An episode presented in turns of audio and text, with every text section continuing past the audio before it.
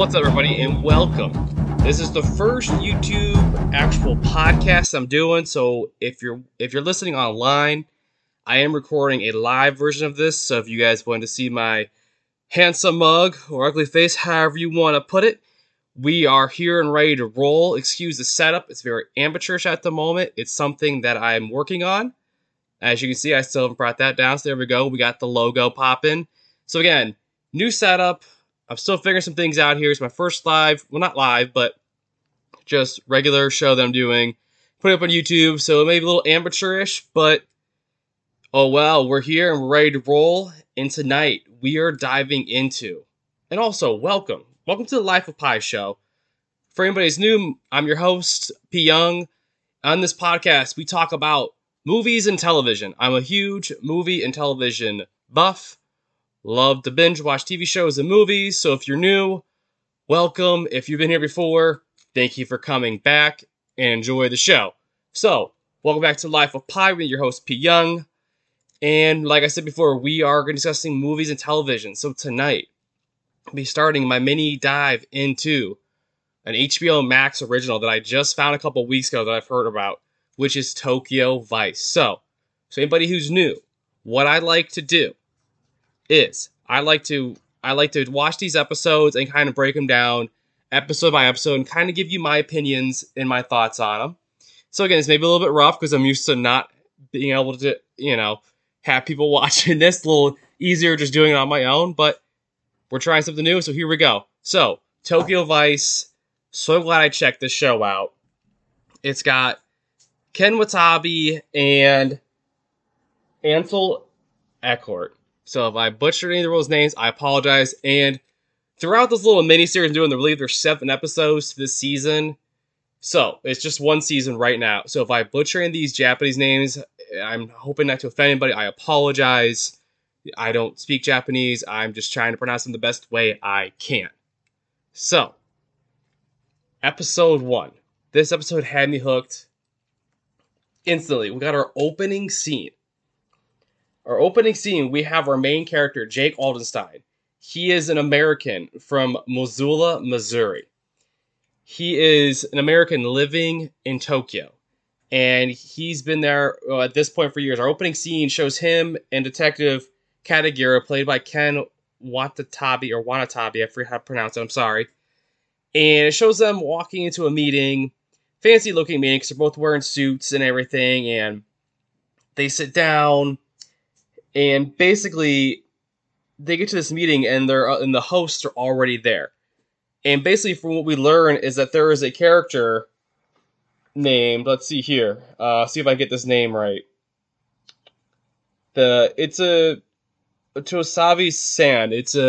He's the crime leader of one of the Yakuza, which is like the Japanese mob, I think is kind of how it is. Again, if I'm pronouncing that wrong, I apologize.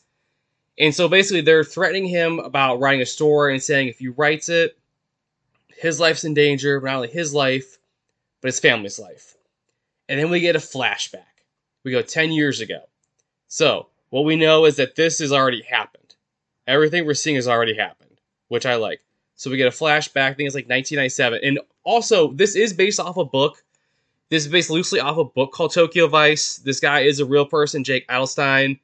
He really was a crime journalist in Tokyo in the 90s.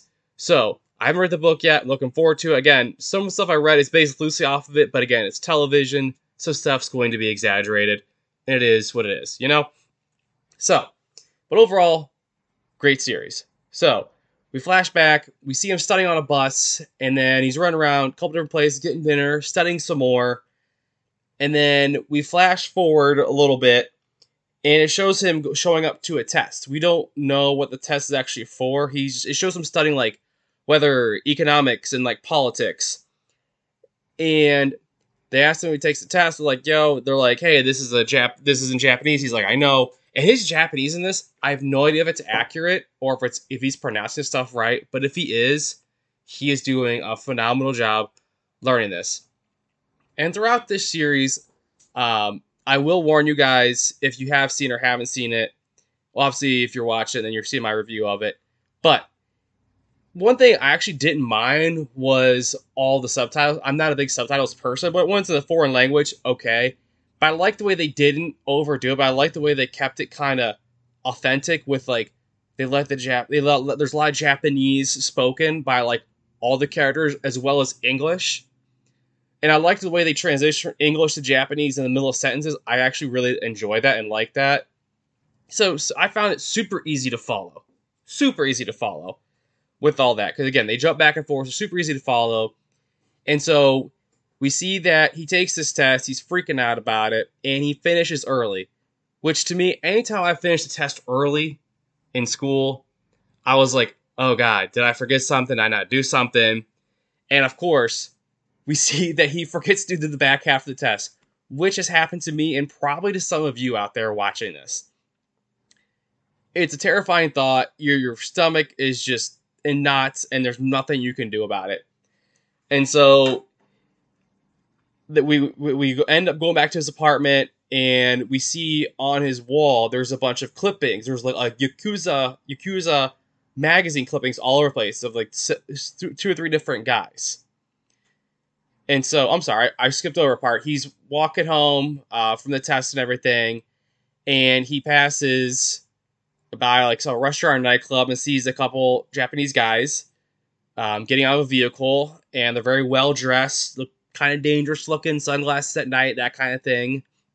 He looks at him too long, and the one guy kind of gives him the head nod, like, get out of here. He's like, all right, see ya, sorry, kind of thing. And we'll go back to his place, and we see that some of the guys he's looking at or saw were in like these magazines that he bought on the way home. They're basically they're like almost like fan magazines of like the Japanese mob is what I'm gonna call it, I guess. Is kind of what it is. Or crime families. Or syndicates, whatever you want to call it. And so basically these people write about them and think these people are great people, and there's like stories about them, their rankings, what they look like and everything. And he has clippings everywhere. And then we find out about 2 or 3 minutes later, he's actually was taking a test to get in to write for the newspaper. So let me get this newspaper name right, because I don't want to screw this up for you guys. Let's see here. Yeah, I didn't write the newspaper down. That's my bad. But yeah, it's the biggest newspaper in Tokyo. Then they said there's 12 million readers a day. And this guy, they actually hire him. He's the first American ever to work for this newspaper. So he's automatically an outsider, and they call him names referring to him. I won't say it because I don't know if it's over a line or not, so I won't say what they call him. So basically, like, people are like, don't take him serious. His boss trying to tell him, you know, the rules still apply to you just because you're American. There's no different rules for you. His boss's boss doesn't think he should be in the room because he's an American, thinks he's lost. And he actually ends up going out partying after they get hired. He gets put in the police beats, or everybody starts. So he goes out partying with some of his buddies, and they give him a hard time. And he kind of finds out that, like, everybody that's been there for a while, like, their life is the newspaper. And then, of course, the next morning, we flash forward to the next morning, and we got a dude dead on the bridge. Sword in his gut, 2 or 3 stab wounds, defensive wounds. And, of course, Jake is there. Jake Adelstein is there. And we have our first official meeting. Well, I guess our first or second showing of Detective Katagiri. And so Jake goes back to the office. There's a press conference. And basically the Japanese police department give the newspaper very little. Very little. They won't say it's a murder. They just said a crime has happened. And they won't give them any details.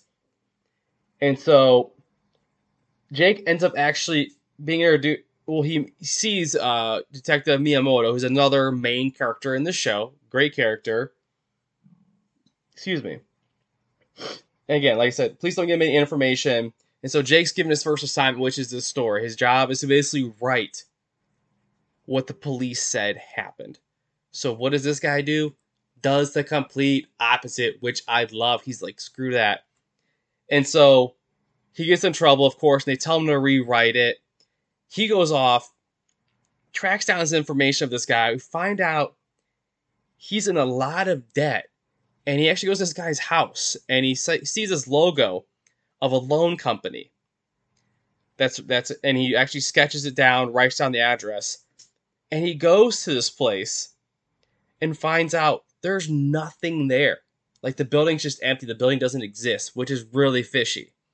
And of course, he tells his boss this. The boss, his boss, doesn't want to hear it. Just tells him, you write the story you're supposed to write. You don't get to decide what is written. You don't write anything the police don't tell you can't write. So basically, the newspaper is controlled by the police department in a sense. There's no, like, real freedom of speech there. It's the kind of sense that I got. So, Jake goes out of his way. He goes and tries to befriend Miyamoto. Again, I apologize if I'm messing up these names pretty bad. They're difficult names for me to pronounce. I apologize. Anyways, so introduces himself to Miyamoto, and basically tries to befriend him so he can get information, so he can be like a source for him with the police department, have like inside information and whatnot. And so basically, Miyamoto takes him to a hostess club because a guy stops him in the streets about somebody owes him money and stuff. So they're like, let's go to the hostess club and you can help me pick up girls and buy me dinner. And then we'll discuss stuff. And so Jake gets there. I think it looks like he's new to this. And I didn't know what hostess club was, guys. I didn't know this is a thing anywhere. Apparently it's a real thing over in Japan, which is okay, cool, you know, whatever. It's for males. There's one for males, one for females. Basically, you pay for these girls, these like beautiful girls and women, and or men if you go to the right one. And they come and they spend time with you and they're your companion for the night. But as long and basically, we're introduced to another character named Samantha, who Jake oversees singing and that says she's beautiful and she's American. Talks to her. Basically, she goes, the way this works is the more you buy, the longer I chat. And so he has any more money because he just started a new job and they're not paying him very much because he's, you know, low man on totem pole. And so we're introduced to Samantha, another main character. And I also forgot to mention, we do meet Soto, who is another huge main character in this show. So Miyamoto basically takes her to another, and so after we meet Samantha and Soto, he leaves and they go to basically, I'm guessing it's a strip club. I'm not really sure. They don't really define it, I guess. Unless I just missed it again or something. So Miyamoto takes Jake to the strip club, and basically Jake's trying to get information out of him, and he tells him there's no murders. There's no murder in Japan ever. And Jake's like, what are you talking about? He goes, there's no murder. He goes, the only way there's murder here is if a witness comes forward saying they saw a murder, which doesn't happen because of the Yakuza. And so basically, Jake's just like, what are we doing here then? Sorry, guys, I'm going to check stuff from time to time here on the screen. I got it hot wired over here. And so while they're there at the club, Detective Miyamoto gets a page, says work. And so Jake goes with it, well, basically follows him to wherever they're at. And they see a man standing in the street covered in gasoline. And the guy like lights himself on fire in front of everybody and dies. It's a really kind of cool. It's not, I wouldn't say cool, but like it's a graphic scene, but the way they did it was kind of cool. Like obviously the fire's fake, but it was a cool looking scene, I guess is the best way to put it without sounding inhumane. And then Jake ends up finding, you know, he finds the same logo on like basically a cigarette or a lighter package of the same loan company that he found at the dead guy, off the dead guy that was stabbed on the bridge. And so basically Jake decides he needs to go out and buy some information. So he goes to some kind of police station or something, like the files department, and basically buys like the original copy of the police report from the guy running the front desk with a little bit of booze and it looks like food. And so he ends up going to the widow's house and talking to her, and she's like, why did he kill himself? She goes, because of the shame. You know, if you're in debt, you're in shame. You're a man who can't protect your family. You know, very, it's a cultural thing, I guess, is the gist I got. And she tells him it's all about the debt he was in, and that she plays on, like, audio recordings of the Yakuza calling them day and night. The calls just were nonstop harassment, which basically drove him to kill himself. And once the money couldn't be collected, they stopped calling. Of course, this is a shock to him. He can't believe this is happening. And then he goes back to his boss again, saying, like, look, these two things are connected. The same logo is at two different crime scenes within, like, hours of each other. To me, that's no coincidence at all, guys. That's no coincidence. Of course, this guy seems like he's a sharp dude.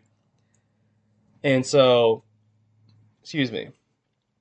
And of course, yeah, so the harassment phone calls, yeah. So then we flash over to Soto, and he's there with some other, like, Yakuza members, and there's, like, a whole ritual happening about members being moved up in the rankings, I'm assuming, is basically what is happening. I don't really know, because I don't know that culture that well, so I won't pretend like I do.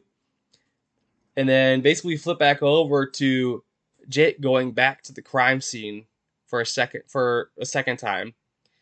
And he sees, like, a vision of the man dousing himself in fire and lighting himself on fire. And then it's kind of the end of the episode. So I said a lot of the highlights there, guys. A lot happened in this first episode. And honestly, I was hooked after one episode. I very much enjoyed the series. I've watched it through twice already. And I'll watch it again as I kind of do these. So I know it's kind of a quick video. I'll talk a little faster than normal because I'm a little nervous doing this on the video way, the YouTube way this way. So the next will probably be a little bit longer because there's a lot more happening as we keep going on. And I'll hit more and more as we keep going. So hope you guys enjoyed this version of it. And thank you guys who are just listening on your headphones or in your car. And be sure to subscribe. Since you found my channel, be sure to subscribe, like, and 5 stars helps me move up through the rankings. Helps other people reach and find my podcast, which is much appreciated. If you're already a follower, much love to you, much appreciated. If you're new, welcome. We're gonna cover lots of cool stuff here. Yeah, and that's all I got for you guys tonight. So I want to thank you guys all again for joining me. And as always, I hope you've enjoyed your slice of pie. Talk to y'all next time.